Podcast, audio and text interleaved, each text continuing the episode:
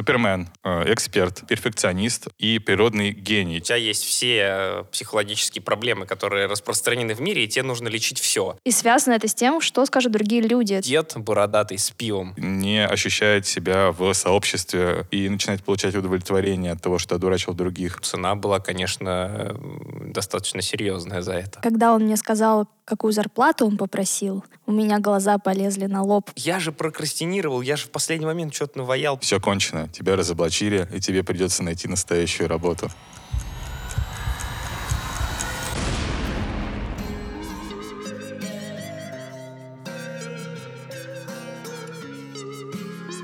Всем привет! Это подкаст «Хватит делать это с собой», где мы говорим о том, нужно ли терпеть неприятные вещи ради карьеры и разбираемся, как перестать это делать, сохранив нужный темп профессионального развития. Меня зовут Денис Александров и со мной Маша Куреша. Мы с Денисом работаем в компании Changelinch, которая помогает студентам построить классную карьеру в современном мире и справиться с ней. Мы решили звать сюда людей, которые будут рассказывать свои истории и делиться переживаниями. Сегодня поговорим про синдром самозванца. Почему многие верят, что добились успеха незаслуженно, когда и почему появляется это чувство, мешает ли оно карьере или наоборот помогает, и как, наконец, избавиться от навязчивого ощущения, что ты мошенник? Так, ну, Денис, сразу я тебя огорошу моим самым любимым вопросом. Ты себя самозванцем когда-нибудь ощущал? Синдром самозванца, как его описывают э, психологи, это ощущение, что ты добился успеха незаслуженно, что тем самым ты обманываешь других людей и что тебя вот-вот раскроют.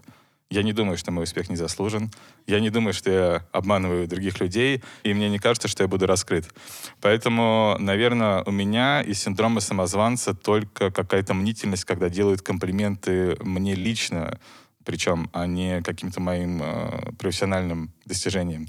Я хочу э, спросить тебя, был ли у тебя этот синдром, и знаешь, на самом деле существует целый большой тест, созданный исследовательницей феномена Паулиной Кланс, и у него даже есть русская адаптация, которую сделали ученые из Института высшей школы экономики. Но тест из 20 э, вопросов будет очень долгим, поэтому я просто хочу спросить тебя о том, не появлялись ли у тебя тревожные звоночки, которые связывают с синдромом самозванца. И наши слушатели смогут э, сопоставить их самими с собой и сказать себе, хватит делать это с собой, если они подтвердятся. Первое. Маша, правда ли, что вы не уверены в том, что действительно компетентны, несмотря на то, что работаете в своей сфере уже достаточно давно? Нет. Опасаетесь ли вы, что коллеги в какой-то момент откроют глаза на ваши профессиональные недостатки? Нет. Считаете ли вы все свои победы и достижения случайным стечением обстоятельств? Нет. Вы не способны признать свои достижения, способности, интеллект и квалификацию, даже когда вам указывают на конкретные успехи? Настолько не про меня. Вы постоянно боитесь, что проект или задача не удастся. Если это касается моей работы, то нет.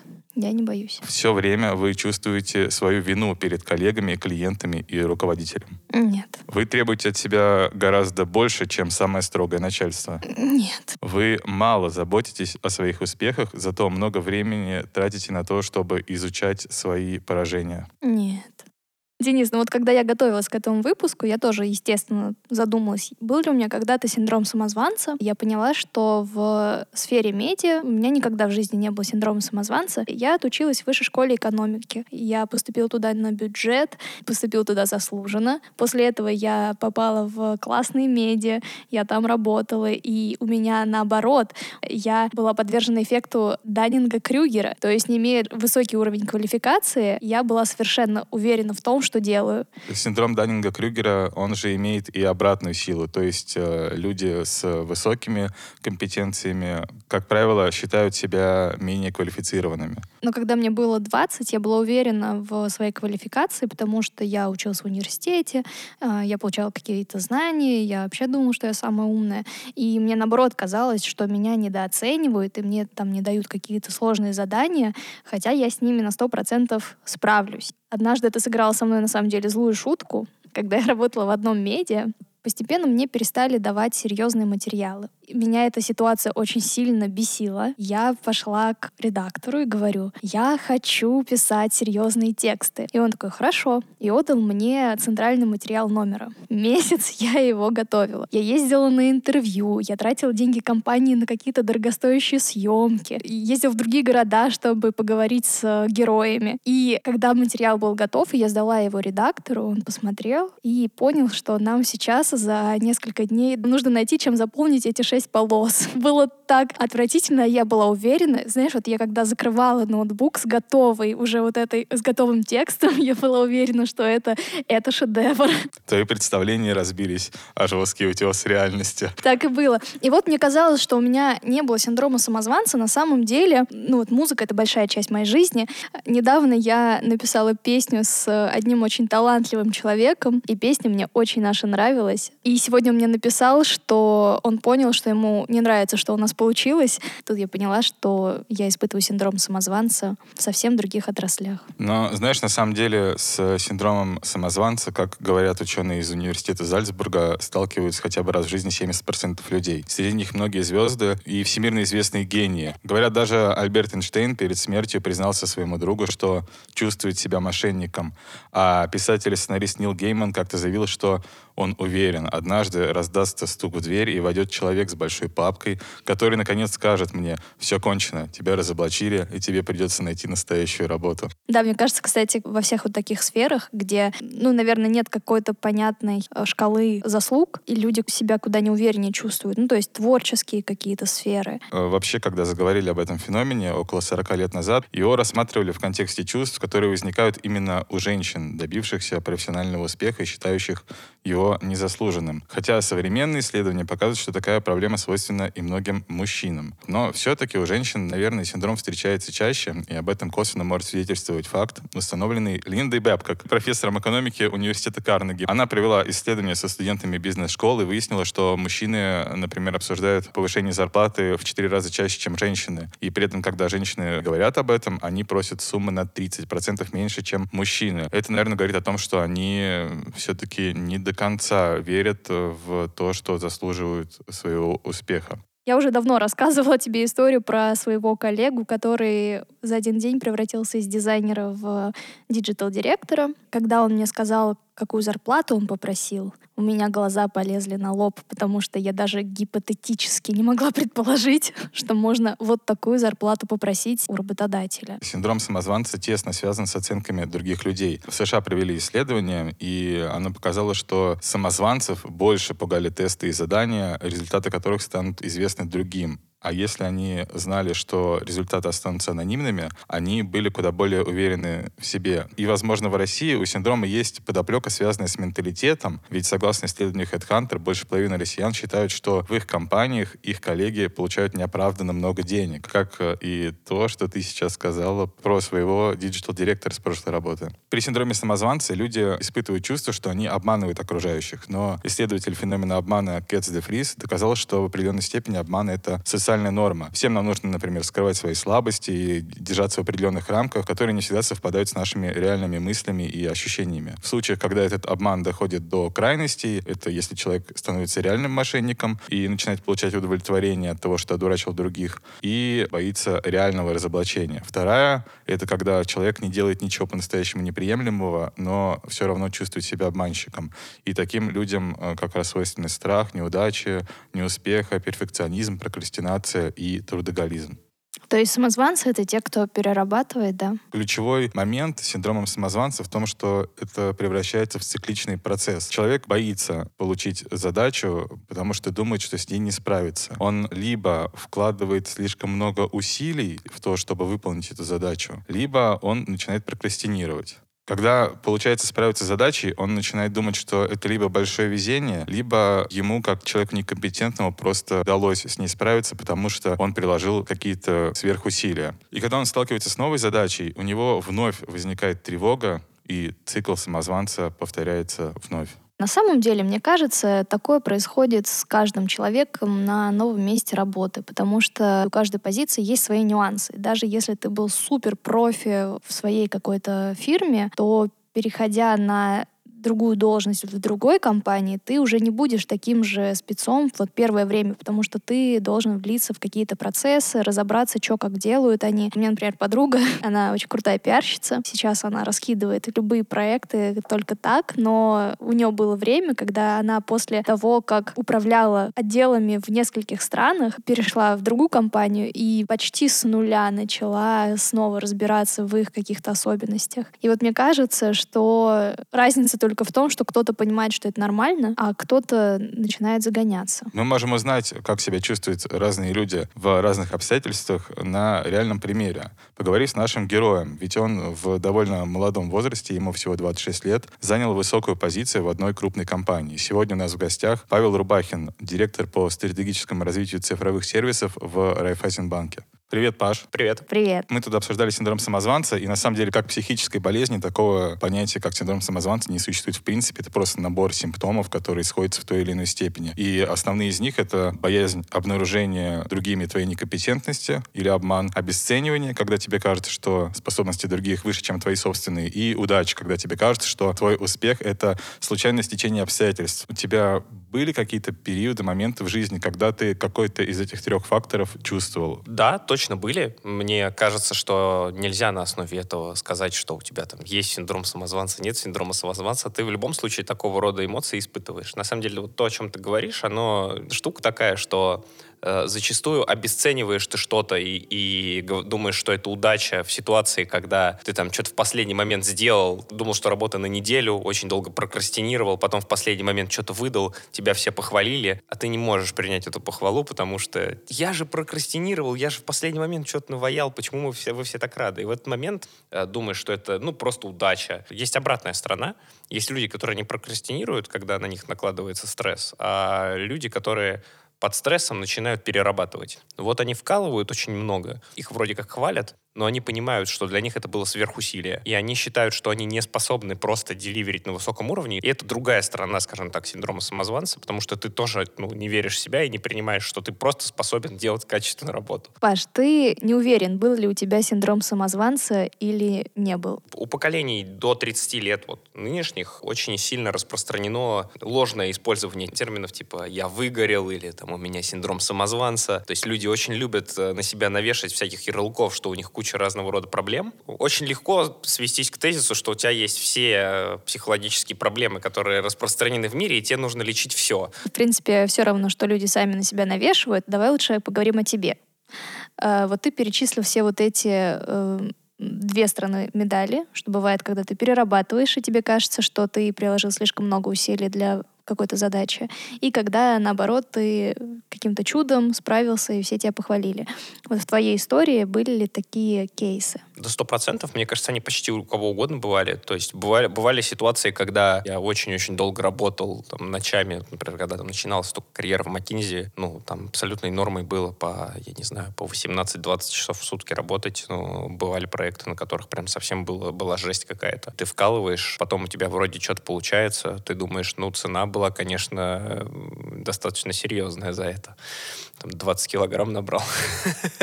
Но многовато. Ты сказал, что ты явный противник любых ярлыков, которые пытаются на себя навешать люди, а мы возьмем и навесим на тебя какой-нибудь ярлык. Психологи делят синдром самозванца на пять типов. На сайте haber.com провели открытый опрос, к какому типу самозванцев себя относят люди. И я в последовательности от самых распространенных до более редких кратко их опишу, а ты потом попробуешь понять, к какому типу ты мог бы себя отнести, когда столкнулся с этим синдромом в своей жизни. Итак, э, эксперт, человек, который, несмотря на то, что у него высокие компетенции, не ощущает себя в сообществе людей, обладающих экспертизой в его сфере. Перфекционист, человек, который думает, что что бы он ни сделал, он мог бы сделать лучше, и даже когда его хвалят, все равно не согласен с этой оценкой. Индивидуалист, человек, который выполняет все задачи в одиночку и не способен принимать чужую помощь. Супермен, человек, который никогда не прекращает работать и берет на себя все задачи, которые только может взять. И природный гений, человек, который был в детстве высокоодаренным, но когда вырос, понял, что он примерно такой же, как и все остальные. Мне кажется, на любого можно навесить любой ярлык. Почти наверняка ты сталкивался с, с чем-то из этого в своей жизни. Мне кажется, я сталкивался вообще со всем. Ну, может быть, кроме гения, потому что у меня скорее в обратную сторону жизнь движется. Не, я никогда не был двоечником, я, наоборот, достаточно хорошо учился, но я никогда не ощущал себя гением. Вот, учился на пятерке, учился, у меня не было никакой веры в себя. Так, ну что, надо какой-то ярлык навесить? Давай навесим на меня перфекциониста. Я, кстати, вообще считаю, что это ок, потому что я научился с собой договариваться. Я всегда знаю, что я могу сделать что-то лучше, но я научился с собой договариваться на тему того, что, типа, никогда не нужно деливерить самое лучшее, и это, ну, просто важно уметь себя притормозить и, по- и сказать, так, Паш, тебе сейчас вот лучше делать не надо. Э, и, наверное, очень плохо, когда ты не знаешь, как сделать лучше, потому что вот это вот как раз такой тупик, как будто когда тебе нужно ну, создавать какой-то задел, развиваться, чтобы дальше искать пути. А как делать лучше? Потому что если ты не знаешь, как сделать продукт лучше, и, не, и не знаешь, как привнести это знание, где его получить, ну зачем ты тогда нужен в компании? Слушай, ну мне кажется, синдром самозванца и перфекционизм в этой связи — это немножечко про другое. Это когда ты пытаешься отшлифовать то, что уже достаточно отшлифовано. И ты сидишь э, экстра часы какие-то на работе и продолжаешь фигачить, когда вроде уже на самом деле можно сдать эту, э, этот проект и все. Ты не можешь сказать, что все, вот на этом этапе это вообще-то готово. И связано это с тем, что скажут другие люди. То есть ты э, начинаешь это оттачивать, потому что ты боишься чужого мнения. То есть вообще, мне кажется, синдром самозванца, он в основном про то, что подумают о тебе другие. Вот в эту штуку я уже намного больше верю, и я даже сейчас, примеряя это на себя, понимаю, что почему я от всех этих штук избавился и могу сказать, что я на себя их сейчас не примеряю, потому что мне откровенно по барабану, что обо мне скажут другие люди. Ну, то есть мне, мне просто все равно. Мне причем одинаково все равно на какие-то положительные оценки и отрицательные. Наверное, это тоже плохо, кстати. Ну, Это плохо. Как показывает практика, синдром самозванца негативно действительно влияет на ощущения человека, но он помогает в карьере. Сотрудники Уортонской школы бизнеса провели несколько экспериментов. Разных специалистов, испытывающих синдром самозванца и не испытывающих его, оценивали другие люди. В первом случае консалтинговой фирме подчиненных оценивали руководителя, во втором пациенты оценивали медиков, и в третьем рекрутер оценивал соискателей. Во всех трех ситуациях при равном уровне компетенции более высокие оценки получили люди с синдромом самозванца. очень легко верю в то, что люди, которых э, наблюдается синдром самозванца, добивают, добиваются большего успеха в карьере. Ну, это реально объяснимо, потому что я думаю, что в большинстве ситуаций, если ты хоть какого-то уровня визибилити в своей организации добился, то дальше pays off. Если ты вкалываешь, то это реально видно, и я думаю, что это вознаграждается так или иначе, а люди с синдромом самозванца склонны вкалывать. Другой вопрос, что если ты посмотришь на этих же людей и посмотришь на их общую удовлетворенность жизнью и уровень счастья, я думаю, что там будет обратная вообще зависимость.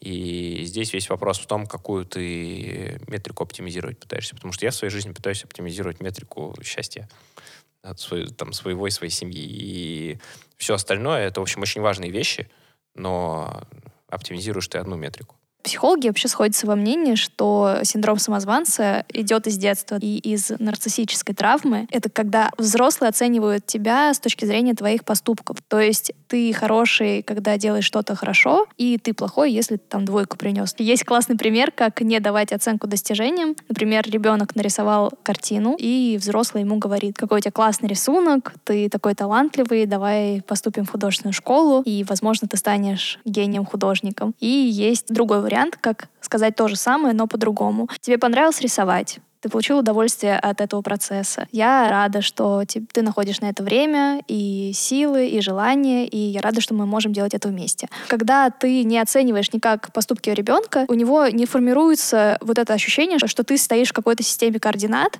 и вот на этой шкале, и ты такой, типа, ты либо плохой, либо хороший, в зависимости от того, что и как ты делаешь. В этой ситуации просто ты, скорее всего, будешь счастливее, но при этом с большей вероятностью будешь рисовать говно всякое. Когда ты себя не находишь в какой-то системе координат, ты как бы в ней не можешь подняться до нужного уровня. Вот в этом списке ярлыков э, природные гении, которые в детстве были там гиперумными, а потом выросли и поняли, что это не так, их меньше всего.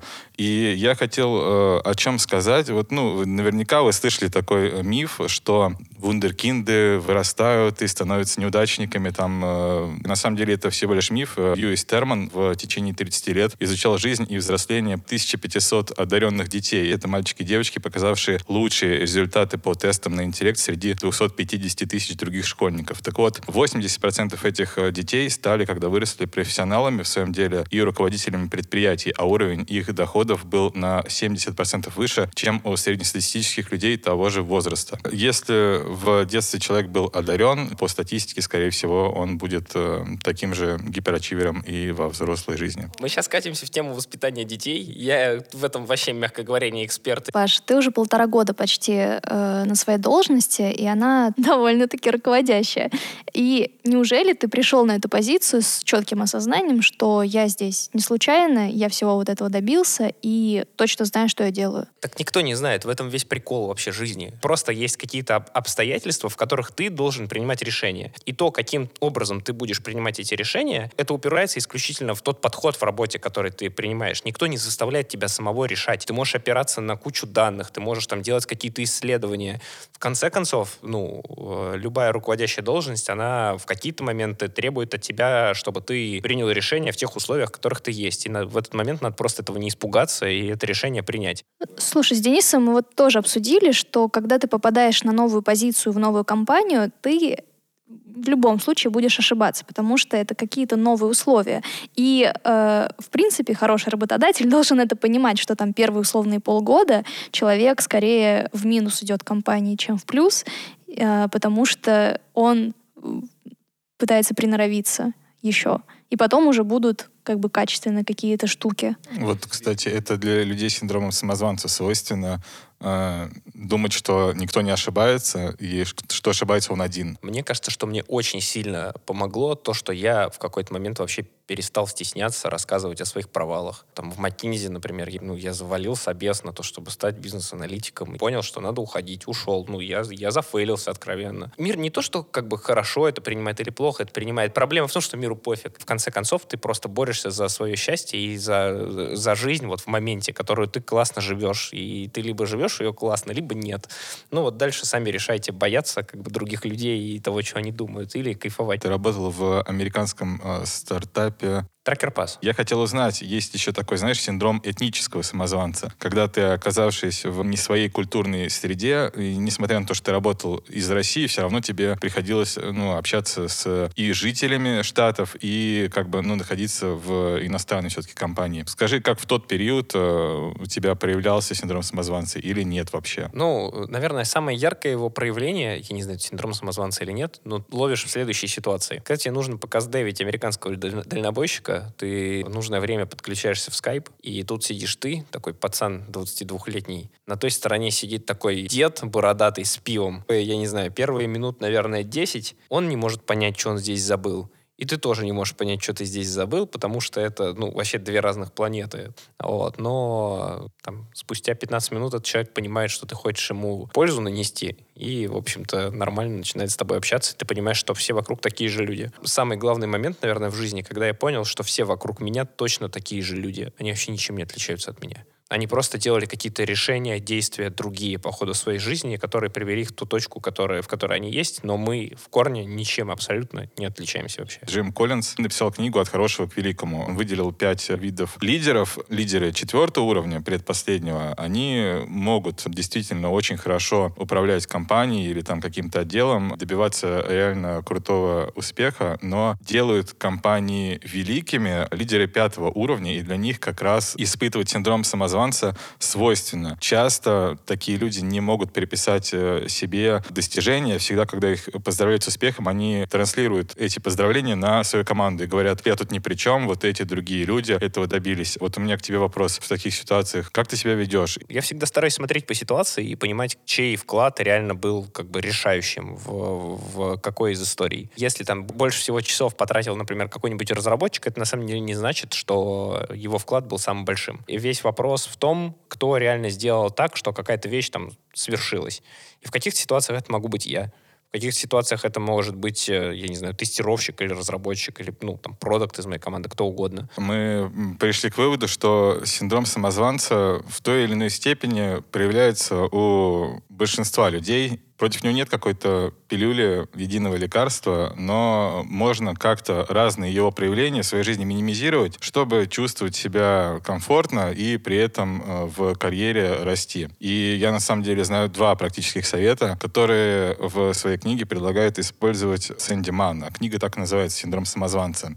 Это журналы ошибок и журналы достижений. Это две таблицы по три столбца в каждой. Для ошибок вы пишете что за ошибку совершили, чему она вас научила, и что бы вы сказали своему другу, если бы он повторил ваш неуспех. Это помогает проще относиться к каким-то неудачам, понимать, что ошибаются все. В журнале достижений тоже три столбца. В первом вы записываете какое-то достижение, во втором мысли и чувства, которые у вас это вызывает, и в третьем действия, которые вы совершили, чтобы этого достичь. И это помогает вам понять, что на самом деле вы приложили достаточно усилий, даже если это не вызывает позитивных мыслей, скорее всего, вы просто себя недооцениваете. И в этот момент нужно сказать себе, хватит делать это с собой. Я как-то работала помощницей посла Египта, и я забыла пригласить на какое-то очень большое пышное празднество нескольких послов нескольких стран. И у них реально был конфликт. Развернула войну где-то в Африке. Когда ты говорил про ежедневники, я хотел сказать, задай себе первый вопрос, сколько людей от этого умерло? Ну, просто не отправила несколько приглашений. Что произошло? Погибло два с половиной миллиона человек. Я хотела один малюсенький, на самом деле, вопрос обсудить. Когда думала о том, есть ли у меня синдром самозванца, я поняла, что нет в целом, но проявляется в каких-то таких мелких деталях. Я почти никогда не задаю вопросы. То есть, если я не знаю, как что-то сделать, могу потратить кучу просто времени на то, чтобы выяснить, как это делать, окольными путями. В итоге все равно не выясняю. Приходится идти, но и уже профокаплены все сроки, все дедлайны. Может быть, я неправильно понимаю синдром самозванца. Просто в этой ситуации ты стесняешься что-то не знать. У меня когда-то бывало такое. Я ненавижу людей, которые приходят ко мне с вопросами, которые можно загуглить. Некоторые вещи, ну, как бы, их, ну, не то, что неприлично спрашивать, просто, ну, если, если реально как бы быстрее найти ответ самому, надо найти его самому. Если ты какие-то минимальные усилия предпринял и сам проблему не решаешь, все, иди, иди и спрашивай. Паш, спасибо, ты помог нам разобраться в синдроме самозванца, в том, что не всегда стоит притягивать к себе и к другим людям какие-то ярлыки, и что, в принципе, любые из проявлений этого феномена, они нормальны для любых людей. И если вы осознаете эти проявления, то с ними можно работать всегда. Потому что, мне кажется, самое главное — это их осознать. Это нормально, с ними, наверное, сталкиваются почти все. И вот если вы их порешаете, то как личность вы точно успеха добьетесь, а дальше уже дело за вами. Было полезно и интересно. Да, спасибо тебе, Паш. Вам спасибо. Ну что, Маш, кажется, отлично мы с тобой сегодня пообщались и с Павлом. Нам удалось разобраться и на самом деле прийти к одному простому выводу. Если вы испытываете любые симптомы так называемого синдрома самозванца, то... Хватит делать это с собой. Спасибо, дорогие друзья, за то, что слушаете нас. Слушайте нас и подписывайтесь на нас на всех платформах, где вы слушаете подкасты и задавайте свои вопросы о карьере. А мы разберем их в следующих выпусках.